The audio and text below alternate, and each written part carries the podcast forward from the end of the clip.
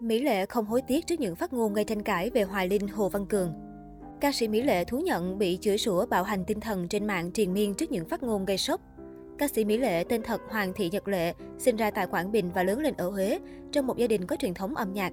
Từ năm lên 7 tuổi, Mỹ Lệ theo học đàn, tốt nghiệp hệ chính quy 11 năm. Năm 1996, cô tốt nghiệp Đại học ngành thanh nhạc tại Học viện Âm nhạc Huế. Trong suốt sự nghiệp của mình, giọng ca sinh năm 1972 đạt được nhiều thành tích nổi bật như huy chương vàng tiếng hát sinh viên toàn quốc 1994, huy chương bạc liên hoan các trường nghệ thuật chuyên nghiệp 1995, giải giọng hát triển vọng tại liên hoan giọng hát thính phòng toàn quốc 1996. Sau khi kết hôn, Mỹ Lệ tập trung chăm sóc gia đình kinh doanh. Nữ ca sĩ cảm thấy may mắn vì luôn được ông xã ủng hộ tạo điều kiện hoạt động nghệ thuật. Cô trở lại với âm nhạc từ năm 2020 với nhiều dự án nghệ thuật được công chúng đón nhận. Cách đây một năm, Mỹ Lệ tung loạt MV đánh dấu sự trở lại của mình sau thời gian vắng bóng. Đồng thời cô cũng dùng nghệ danh mới là Omile, khiến khán giả tò mò. Nữ ca sĩ lý giải, người Huế thường gọi phụ nữ là O. Mình cũng là người miền Trung nên sẽ là O Lệ. O Lệ hay Omile hoặc Omeli với rất nhiều hàm nghĩa trong cái tên này. Sau đó cô còn tham gia một số chương trình truyền hình, gần đây là góp mặt trong game show Người kể chuyện tình với vai trò giám khảo. Khi nhìn lại một năm 2021 đầy biến động của giới nghệ sĩ, cô thú nhận mỗi khi lên tiếng về vấn đề trên mạng xã hội đều nhận được những phản ứng trái chiều. Từ trước đến nay, tôi luôn ngẩng mặt lên bầu trời, không bao giờ phải sợ hối tiếc bất cứ điều gì. Tôi đăng đàn bên vực đồng nghiệp bị nhục mạ, chà đạp hay lên tiếng về những tiêu cực xảy ra với mong muốn làm xã hội ngày càng công bằng đẹp đẽ hơn. Tôi nói để cho người ta thấy được rằng là công chúng đang bị quá khích trước những hiện tượng, không phải ai cũng tròn vẹn để bị đánh đồng mọi thứ.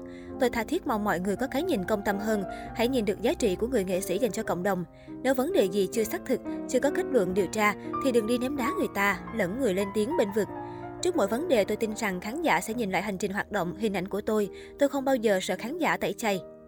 Mỹ Lệ thú nhận khi thấy buồn hoặc bức xúc về một vấn đề gì đó, cô không ngại tranh luận, thẳng thắn nói lên quan điểm. Mỗi cá nhân đều có quyền đánh giá, nhận xét trước một vấn đề và tôi chưa bao giờ muốn mượn lùm xùm để đánh bóng tên tuổi hay ra mắt sản phẩm. Tôi biết sống, giữ hình ảnh của mình, đặt tự tôn, tự trọng nghề nghiệp lên trên những cái việc mình làm. Bên cạnh đó, tôi sẽ cố gắng hơn nữa để bảo vệ hình ảnh của bản thân, để luôn luôn mang đến tiếng hát, tiếng ca, những sản phẩm tốt đẹp nhất mang đến cho cuộc đời.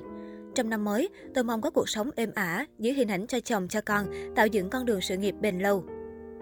Nói về game show đã tồn tại đến mùa thứ năm, người kể chuyện tình, Mỹ Lệ thổ lộ, cuộc đời con người khi sống trưởng thành mỗi ngày, tình cảm là một chìa khóa then chốt. Ngoài sự nghiệp, tình cảm gia đình, tình yêu đôi lứa là một phần rất quan trọng trong cuộc đời. Khi xem chương trình này, ai cũng sẽ có nhiều kỷ niệm đẹp khi hồi tưởng đến những chuyện tình xa xưa trong quá khứ. Cô cũng nhận xét, 6 ca sĩ trong chương trình đều có sắc vóc giọng hát thuyết phục giám khảo khán giả. Những ca khúc được kể dẫn dắt bằng những tiết mục kịch sáng tạo, tạo nên những điểm nhấn chuyện tình riêng trong bài hát, làm người nghe thuyết phục yêu thích hơn. Trong đêm thi sắp tới, giọng ca dòng sông không trở lại, cầu trình diễn ca khúc Đêm mưa nhớ anh, sáng tác của Hồ Hoài Anh để gửi đến khán giả.